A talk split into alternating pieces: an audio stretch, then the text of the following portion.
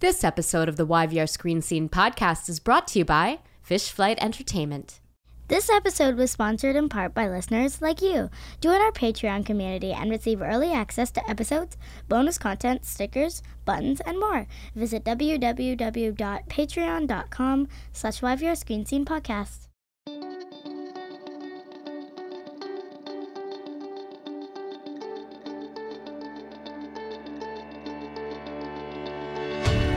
Welcome to the YVR Screen Scene podcast, where we pull back the curtain and expose the beating heart to the Vancouver film and television industry, namely the actors and filmmakers and other talented artists who do the work. Capital T, capital W. I'm Sabrina Rani Furminger. And today I am delighted to welcome Kamala Todd to the YVR Screen Scene podcast. Kamala Todd is a Metis Cree community planner, educator, curator, and filmmaker. If the last name Todd sparks something in you, it is likely because her mother, filmmaker Loretta Todd, Loretta Sarah Todd, appeared on this podcast when her beloved feature film Monkey Beach opened the 2020 Vancouver International Film Festival. Now, I've interviewed Loretta many times over the years and was already scheduled to speak with her when I received an email from Kamala suggesting her mother as a guest on the show, which is so beautiful and so supportive. And if my own daughter is listening, Mariana, I expect similar acts of love from you in the future. But what a gift it was to discover that Kamala is an accomplished storyteller and community organizer in her own right, whose work not only elevates and amplifies Indigenous stories, but empowers others to find and use their voices. For six years, Kamala was the City of Vancouver's Aboriginal social planner, where she created Storyscapes, a community arts and storytelling project to help bring greater recognition for the many diverse stories of Musqueam, Squamish, and Tsleil-Waututh and urban Indigenous people in Vancouver. This included a partnership with the National Film Board of Canada to create Our City, Our Voices, an oral history video project recording Indigenous stories with youth and elders, as well as residents in the downtown East Side. Kamala's film credits include Indigenous Plant Diva, which incidentally I watched. And now when I walk through Vancouver, I look at all of the bushes and plants in such a different way because so many of them have healing powers. Also, Cedar and Bamboo, RELAW, Living Indigenous Laws, and Sharing Our Stories, the Vancouver Dialogues Project. She has also written and directed for children's television, including the many Leo award winning Indigenous science series Coyote's Crazy Smart Science Show and the Cree language series Nehiyawetan. Nehia Weiten, did I say that correctly? Mm-hmm. Okay, she's nodding. I did, I did. Nehiyawetan, both on APTN. She created a video series about Indigenous law for UVic's Indigenous Law Research Unit and Welcome to Our Homelands for Immigrant Services Society of BC. The latter extends a welcoming message to newcomers to Canada, as well as a glimpse into Indigenous history in Canada that serves as a jumping off point for further learning. This biography is only scratching the surface. The TLDR, TLDR as the kids say, is that Kamala's work is important. It contributes to dismantling white supremacy through the sharing of stories that ultimately bring people together. There's so much to talk about. So let's get started. Kamala Todd. Welcome, welcome to the YVR Screen Scene podcast. thank you. What an amazing uh, little summary there, and thank you for all your kind words. It's amazing to kind of look back and reflect on some of those projects and see that as sort of an arc as you've have you put it together. So thank you for that. Yes, there there there is a there is an arc, and I definitely saw that that kind of the thread of helping people tell their stories and that there's a power in in people telling their stories you know not telling stories for other people you know but but to to elevate and to amplify those stories so mm-hmm. i i would love to talk about that thread then Um, let's begin by talking about the power of film as far as elevating and amplifying Indigenous stories. Uh, what sure. what what is the power in in that, and what is your goal? You know, when you set about doing this work. Well, if I could just give a little bit of sort of how it came to be that I worked in film and television, because um, it's kind of it def- definitely involves my mother, who you've already mentioned, um, and and the influence that she's had on me. Um, for you know, as a kid, when well, teenager, when she was um, going to film school, you know, and then became a filmmaker like immediately, um, starting to do really, imp- really empowering, impactful work. You know, with things that really hadn't been talked about in terms of the residential schools, for example, you know, her film, The Learning Path, it was like nobody was talking about residential schools in, in a broad, you know, um, mainstream way. Mm. So to have her, you know, do this story that, that didn't just focus on the trauma, but that focused on the work that Indigenous educators were doing to, you know, reclaim and strengthen um, you know indigenous sovereignty over knowledge and and sharing that knowledge and then also you know looking at the work that people were doing even at that time to to heal from the traumas you know so i, I started getting a pretty strong sense of of the impacts of that and and her obvious deliberate choice to tell stories that people weren't talking about that were to disrupt you know the idea about how good and decent Canada is, um, and so also the Native War veterans story, which was her next big documentary, um, that also highlighted you know that Indigenous people voluntarily you know went off to war even though they weren't citizens on their own lands, and even though they were treated like garbage on their own lands, and also um, faced the same kinds of discrimination when they came back. And the nuances of that, you know, I learned so much from that, and so I, I got a sense of the power of that kind of storytelling and also how she did those stories, but with her own, she does it with her own craft, you know, mm. her own approach. Um, at a time when NFB was kind of like more or less straightforward documentaries. yeah. And so, but for me, it was like, well, that's not my thing. You know, I, I didn't really necessarily know what my thing was, although I kind of thought politics. But um, everybody was always like, oh, you're going to be a filmmaker like your mom. And and I was like, no, I'm gonna do my own thing. Yeah. but um, and I remember she she told me, you know, or Leonard George actually, the late Leonard George from Tsleil-Waututh Nation, son of Chief Dan George, mm. you know, who both were very involved in in film and television.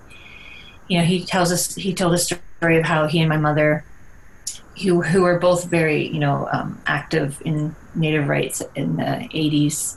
Um, that was sort of her approach at that t- time was the more political side.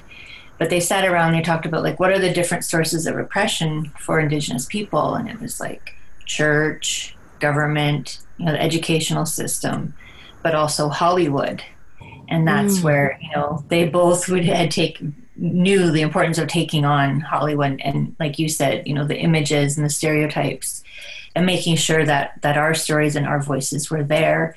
Um, you know told from from within and so i guess it was kind of inevitable that as i got involved in community planning which is looking at you know how we live on the land how we understand the land how we understand our place on the land especially for for settlers newcomers colonizers um, you know i started to realize my mom brought me into a film a tv show um, about Tsleil-Waututh and their um, their treaty process. Mm. From that point on, I was like, okay, this I can see this as a really powerful tool. So I would say that my role, you know, whereas my mom is like a capital F filmmaker who, you know, went to film school, who has the craft and the vision and, you know, the artistry of that. Um, for myself, I guess I, you know, not in a utilitarian way or an exploitative way, but I just really recognize that people want, like you said, they want their story to be heard. They want it. They want to be seen, um, and so film is a really powerful way to do that. Yeah, and that has been my focus. Yeah, like stories of these of these lands because, and we can get into that conversation. The whole kind of colonial narrative of Vancouver and Canada has completely erased um, not only the thousands of years of continuity of the first people, but also the truths of the, the violence and the ongoing, um, you know, theft and, and erasure um, that's happening here. You use the words uh, disruption uh, or, or, you, you said something on the lines of um, that the goal of the work was to uh, disrupt this idea that Canada was uh, this this a good and polite place. You know, this idea that Canada, um, that a lot of Canadians, you know, hold so close, you know, or have held so close until very recently. Um, that that we're Canada the good. You know, we're we're the good ones, and we have really like the neighbors that are kind of crazy and kooky, and they all love their guns, but we're the good ones. Can, yeah. can, can you speak to, you know, what is the danger of that belief system, you know, that misconception? And and, and how, how do you see that it's that it's um, been supported, you know, by the media that's been put out there? Mm-hmm. Yeah, so I spend a lot of time exploring, reading, researching, and finding um, the sort of dominant narratives, which includes you know video and, and television and graphic design and all the different ways that in in particular Vancouver is staged because it really is staged. You know, like since Expo and the Olympics and the sort of world class city thing, this place right is very much staged. Um, you know, as a as a sparkling, shiny, civilized, progressive place um, and that's definitely part of the kind of Canadian narrative as well, that basically um, the, the wilds of, of these lands were civilized um, and made into this progressive, democratic, you know, peacekeeping country. And the danger of that narrative is not only, um, you know, um, ignoring the fact that these lands you know have been occupied and loved and cared for and um, owned in the, in a different sense than the capitalist idea of owned um, uh, for you know millennia. Yeah. and and and what that looks like and what how we're supposed to live here and what our stories and teachings and languages are. So it ignores all of that. It either puts it as um, a, f- a footnote you know as prehistoric um, or as irrelevant or as destined to die out. Um, you know, all of those different ways that that the the truths of the ongoing presence of Indigenous people are kind of um, pushed aside. Um, so it pretends that this is a white country, which is still the image of Canada, that it's a white country founded by white men and and maintained, um, generally speaking, by that same dominant culture who wrote, wrote the laws and you know, um, created the boundaries and named things. So it creates those mythologies which are harmful because, in addition to the first people, you know, people from Asia and other parts of the world also have deep roots here in terms of you know settlement and and um, coming here and trading and so on. So it also obscures those truths of mm-hmm. who helped build this place. Um, and or who is you know the, the idea that the most entitled or the most supreme um, kind of founding culture of of Canada is is the Anglo and to some degree a little bit of French in there. Um, and but the other danger of that is also that it downplays or obscures or ignores or even excuses um, genocide. So the whole history of you know the mass deaths of people to smallpox and tuberculosis and other diseases um, you know the, the displacement of people the forced removal of people from their lands um, you know and all of the other you know legislative stuff we, we know about or are learning about in terms of you know banning uh, ceremonies and making things illegal, not allowing people to participate in this new culture even if they wanted to. Yeah. You know, that whole history and then residential schools, all of it, it kind of um, downplays that or acts like, well, you know, that was sort of destined to happen in as part of progress. Um, and we need to rewrite that story. And you know, there's people out there like Conrad Black and other racist colonizers who are still telling that story as if we had nothing, and we had, and you know, our, our ancestors had nothing, and you know, this is an improvement. Canada taking over and you know pushing people aside is an improvement, and we need to be proud of that. And uh, I reject that idea, of course. One of the things that kind of brought you top of mind recently. I can I even know the day. It was June 21st. Oh, it was yeah. Indigenous Peoples Day. It's because Immigrant Services Society, who I am a longtime supporter of. My daughter every year organizes uh, uh, various tour drives and hygiene product drives for uh, recently arrived refugees. So that is an organization that I will have links to everything we're talking about uh, in the footnotes for this episode. But that's an organization that it serves they serve newcomers. They serve recently arrived immigrants and recently arrived refugees, uh, and provide a whole wealth of of support. Uh, so on Indigenous Peoples Day, though, they they tweeted out uh, a a short film. That's how I like to describe it because it is. It's a short film called uh, "Welcome to Our Homelands," uh, which is it's wonderful because it, it contains uh, well, welcome messages of welcome uh, from uh, multiple uh, different nations, you know, on this land, and also offers uh, a, a, glimpse into the history. And it's not it's not all you know through the rose-colored glasses. It's like no, this is a this is a challenging history uh, and con- that that you know that exists between you know uh, settlers, colonizers, and indigenous people. And indigenous people are living still, you know, living through the the impact of you know residential schools and and um, and it's a I mean it's a packs a lot. I mean honestly, I think that people who have lived here, you know, settlers who have lived here for generations, would be served by watching this video as well because you know as as as as I read somewhere, it does. This video is a jumping off point for further learning. It it provides context. Um, so, and I was like, oh, that's incredible. Who made that? And I'm like, it's Kamala. That's awesome. I'm going to reach out. So, what what was what was the what was your goal with mm-hmm. that that project? Uh, and what kind of challenges did you face? You know, deciding what kind of of message message you wanted to to give in that and story that you wanted to tell, because I mean, ultimately, it's it does feel like a very community building thing as well. You know, because for me, it felt like you know, yes, well, welcome welcome to this land, and you know, this this is what you're you're walking into. This is what has happened.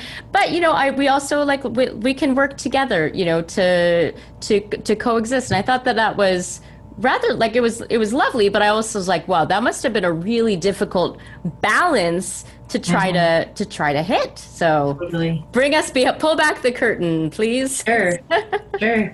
Thank you. Yeah it's a wow it's a and i'm actually working on it now because again because there's um been doing translation into six languages so that's exciting that it will be more accessible so yeah, it, it actually is to me. It's very linked to the dialogues project that I got to work on at the city of Vancouver as well. And you know, hearing years ago, um, some of the meetings I would go to through my work at the city, hearing elders saying, you know, when newcomers come here, they're not told. They don't know the history, and so they just insert themselves, you know, or they get inserted into that same dominant narrative of Canada um, because of course in the citizenship ceremony or in any kind of research or you know main resources that they might access you know generally speaking there's not a lot that talks about the truths of canada um, both the you know the colonial violence but also the the richness and depth um, and ongoing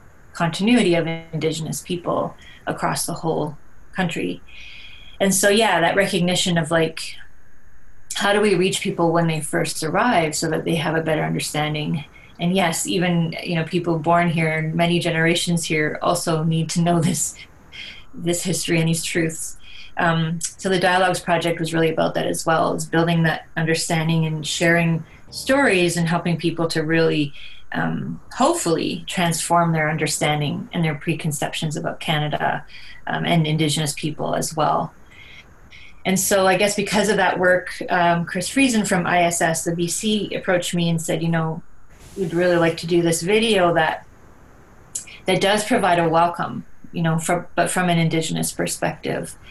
And so I was like, yeah, sure. But then it's like, oh my goodness, what a daunting, huge responsibility this is, and is you know, is it really my place to do this? Yeah. Um, but yes, I thought, well, I think some people involved in the project might have thought that it was just a welcome and different languages and just kind of like, hello, this is you know who we are.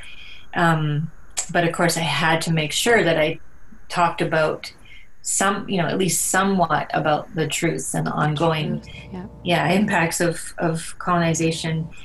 Um, but of course, originally it was like supposed to be three to five minutes, but there's no way you can do that. Um, and then also trying to capture the, the breadth of, of the, these lands, the beauty of, of these lands, um, and the breadth and, and beauty of, you know, the hundreds of distinct nations. Yeah. Um, from here without a budget for travel. so, um, luckily, you know, nowadays uh, you can reach out to people. And so I reached out to people in different parts of the country and just said, you know, are you able to share some some visual content from your lands?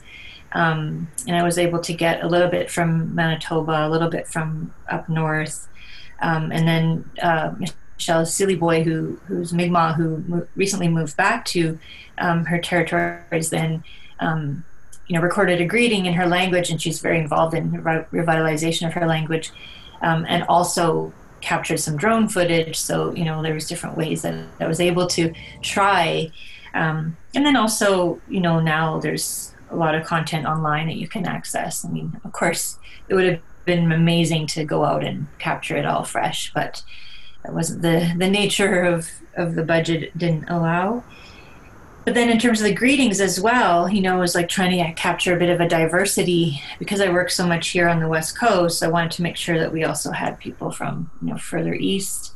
Um, and people were so generous in in setting up the camera themselves and recording it and, and sending it to me. Wow. Um, yeah i didn't realize i mean you can't tell. I had no idea. I had no idea that it was like it was everybody was like you know diy helping out recording that.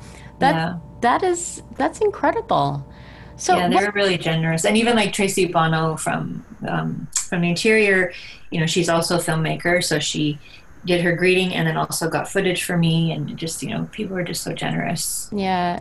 So, what kind of feedback then did you, have you heard? I mean, if any at all, from from you know the the people arriving in in Canada who have a chance to, you know, to watch Welcome to Our Homelands. Well, not as sure about the kind of general audience um, feedback.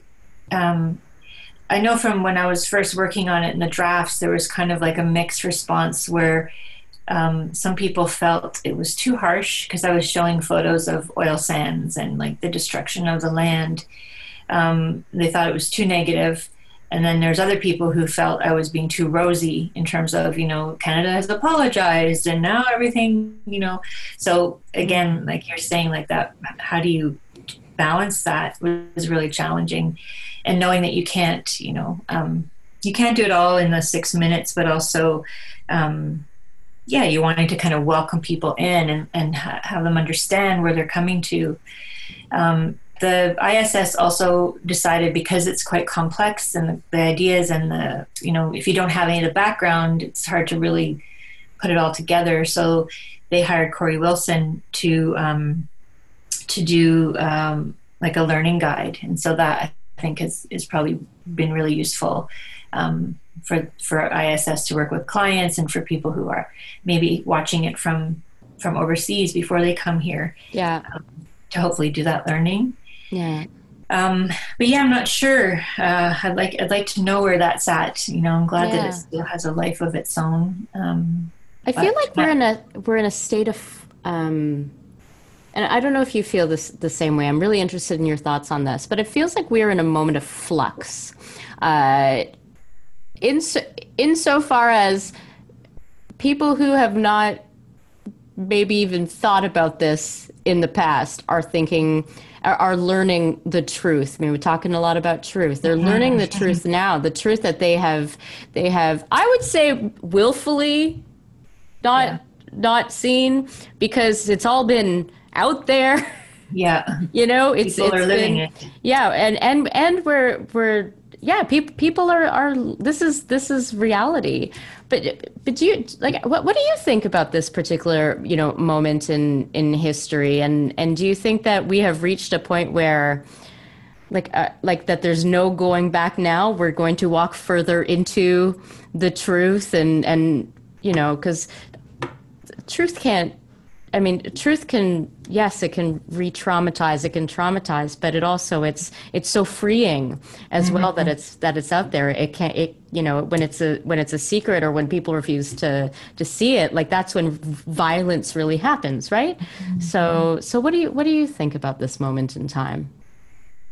Yeah, I think it. Uh, like there are so many people who, like you say, it's willful in many ways, even just in the sense that you know, the proud Canadian idea. And I, I totally just, I want to say that I totally understand for newcomers or immigrants who have found a safe home here and love this land and feel so you know grateful that they can be here i can see why they would have that pride in being part of canada and i don't want to take that away from anybody mm. uh, but that kind of more you know mainstream proud canadian who just wants to be comfortable and enjoy you know their lifestyle and they don't necessarily want to face and I'm, and I'm talking yes about white Canadians who are descended from that history um, you know and who have benefited from the dominant culture that you know has been established here and, and serving them basically yeah. meant to serve them and yeah so people who who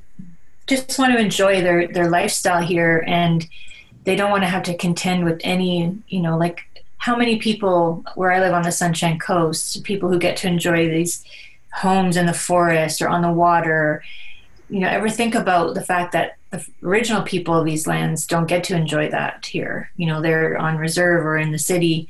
Um, and is there a way that they can give back because they made money off of these lands or they you know they're doing an airbnb and they're making you know thousands of dollars a month off of these lands and just that sense of like okay, yes, I didn't do this, but I'm part of that displacement and I'm part of enjoying the benefits of these lands um, while the first people cannot. Mm. Do they think about the fact that, yes, the residents, I think for some people, facing the, res, the truths of the residential school system and the, the, the deaths and murder of, of children maybe are starting to wake up and, you know, have to face but I think they can still think that it's just the church or that it's in the past.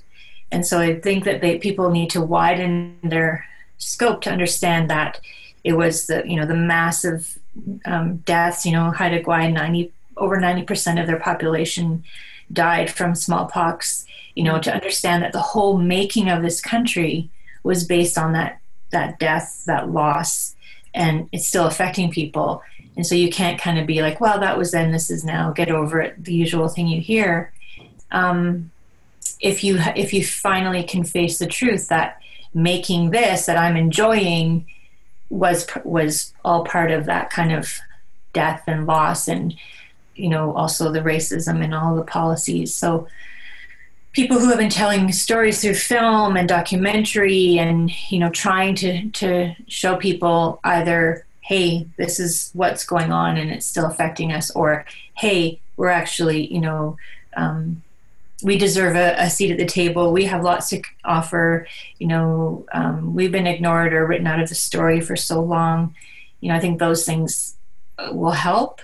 Um, and let's face it, social media is is really helping with that too. Hmm. Where I see, yeah, I see a lot of my friends who normally are you know silent about these things at least sharing more about because i guess this is one place that hits people a little closer to home is like children yeah you know? but i still think we have a ways to go in widening the an understanding of, of everything that's involved in this that it, it's a project it was an on you know a deliberate genocidal project to take over someone else's lands and all of that's involved in that you know or to force assimilation and um, yeah so it's like the resistance of showing no this is who we are uh, we're still here and we have nothing we don't need to give up or apologize or um, re, you know abandon um, you know our cultures and our histories and also um, you know making this country has has hurt us. So yeah, I hope I hope I hope people don't kind of just put it aside, you know. I hope it does generate a really deep truth telling and looking at ourselves, you know, um, face to face. Yeah, and sitting in discomfort you know mm-hmm. like i like I've, I've been thinking a lot about um, what it means to actually you know do the work of you know um, if if you are a white person and you're working to like dismantle white supremacy and um, to to decolonize yourself and to like what is that what does that actually mean and a lot of it is just to to sit in discomfort you know like i don't think that there's any kind of way that you can you can look at all that and and like if you look at all of it and you still feel comfortable at the end then you haven't been looking hard yeah. enough yeah. um but what what what kind of conversations like you know you, you create your work and you, you put it out into the universe you know um and and then you you you um, hope people are going to talk about it. Like what what kind of conversations um, would you like to inspire? Like are you or or are you excited to inspire you know with your with your work? Mm-hmm. or emotions well, would you like people to have too you know? Like yeah. what kind of emotions would you like people to sit in? Yeah i think um so from the very beginning it's it's recognizing that like even for my own learning because you know i was born here i've always been aware of the fact that everywhere i go it's native land you know everywhere i've always known that but i didn't know and i still don't know um, the specificity of the stories of where i live mm. the specificity of like whose lands i'm on their language you know all of their their laws their traditions and so on. I mean i'm certainly learning and the people of these lands are really generous with that. And of course some of it's not for me to learn anyway. Um, and then also the specificity of the history of this place of what happened here. Like where were the residential schools? You know where were the um, the sites where people were forcibly removed? And that kind of thing and so in my own learning you know i'll have this kind of like i grew up learning the kind of romantic story of vancouver you know 1886 and the great fire and gassy jack and the usual story you hear that totally you know um, neutralizes um, any of that harmful violent history and um, normalizes that this was a place founded by white men and maintained by white men basically and so in my learning of like the great fire and how it was actually squamish people across the water who were involved in a ceremony at the time who saw the flames jumped in their canoes came over and rescued people and brought them back to safety across mm. the water. It's like what?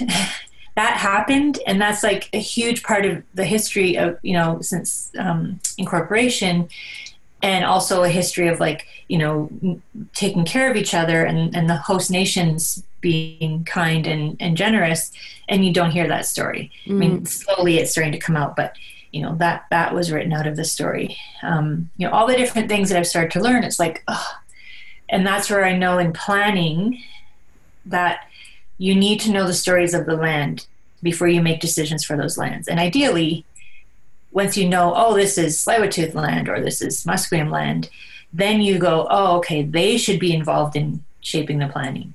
Mm-hmm. So my whole my whole thing is disrupting the dominant narratives of Vancouver in this case, most of my work, so that people don't continue to make decisions for these lands or live here oblivious um, to the truths, and you know, so that they always know, oh, I'm on Musqueam and Squamish and Tsleil-Waututh lands. That means something, and I need to know what that means. And and I saw it happening. I saw that the stories we were gathering, that people were sharing, were transforming the planners who I was working with, transforming their understanding of different neighborhoods. Mm. So, like in Marpole and southern South Vancouver, there's Setsnam, which is a huge village, which is where you know Musqueam ancestors have been disturbed for years yeah. because people ignored that history and that truth. Um, but now, hopefully, gradually, the planners who are responsible for the Marpole Community Plan, um, you know, there's been a film about Setsnam. There's been all kinds of videos about Elle-Máijá. Tailfeathers. That's right. the city before the city. Yes. That's right. So her telling that story helps to disrupt that that erasure, but also to say, hey, this is you know who we are. This is what this place is, and then hopefully um, change um, decision making approaches to that place, and also how people live there. So every video that I've ever done, I, I I am just always so happy when somebody like Larry Grant from Musqueam, um, you know, uh, says in a really clear, strong way, we have always been here. And so I want people to know, like, Vancouver is not a hundred and so odd years old. It's thousands of years old, and you need to know, you know. And so the visibility and the voice, and and then also like with Indigenous Plant Diva, um, you know, I did that one, and then Ke- Kevin Burton did Writing the Land with Larry Grant, which was about uh, the Hunkaminam language. Is another way of showing people like, look at the con- the thousands of years of continuity here. You know, this plant knowledge continues even in the city. This you know connection to language continues even in the city, and so hoping that people, and then through the the law videos that I've done, same idea. It's like the people of those places have legal traditions that are thousands of years old and they've been ignored or forgotten or swept aside. And so you need to understand that those are the actual laws of the land and, and hopefully people will start following them. Um, and so it's just ways, like, yeah, to, to disrupt the dominant narrative and the erasure and um, to help people understand, um, you know, the depth and brilliance of brilliance of indigenous knowledge and and planning traditions and legal traditions and governance and everything that goes with you know any society. Yeah there is so much there. And as far as as your films i will include links to as many of them as possible uh, in the footnotes for this episode uh, because I, they will. I mean uh, even even just indigenous plant diva it will change how you walk around the city. It absolutely will.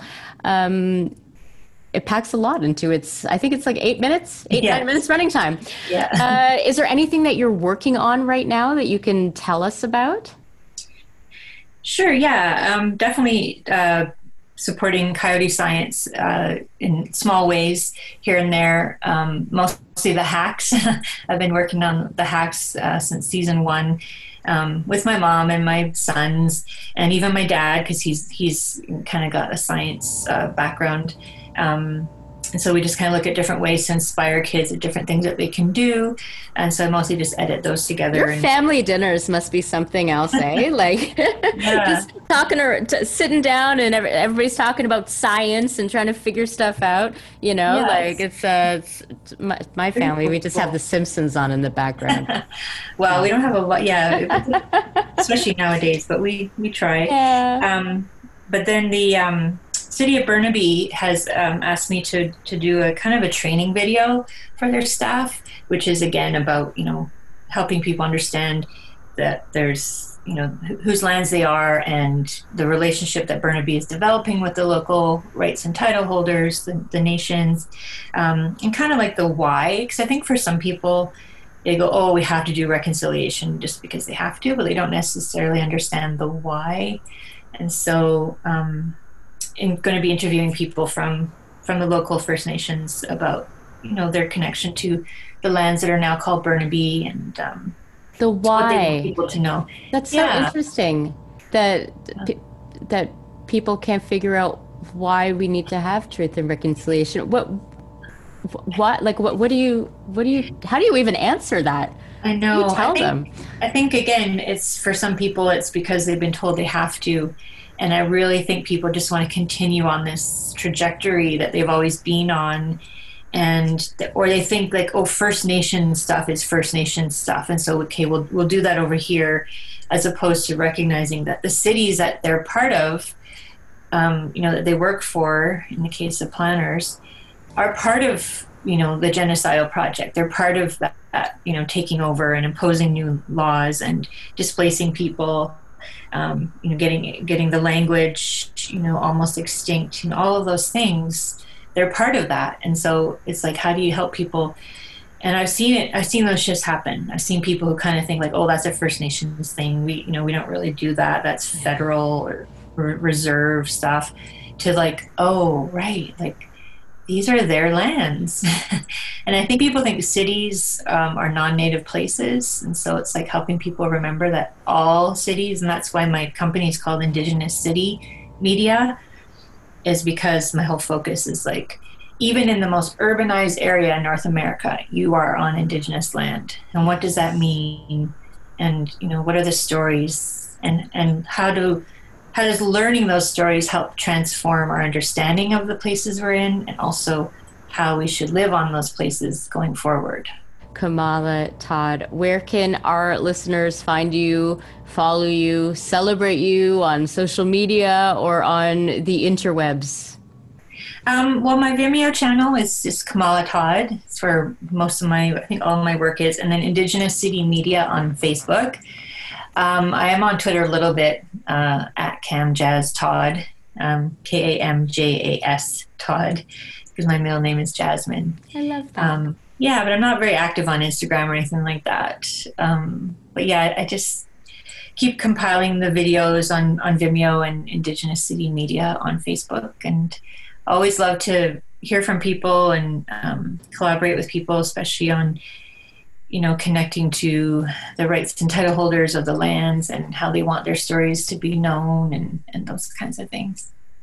That is wonderful. And I will have links to everything that Kamala just mentioned uh, in the footnotes for this episode.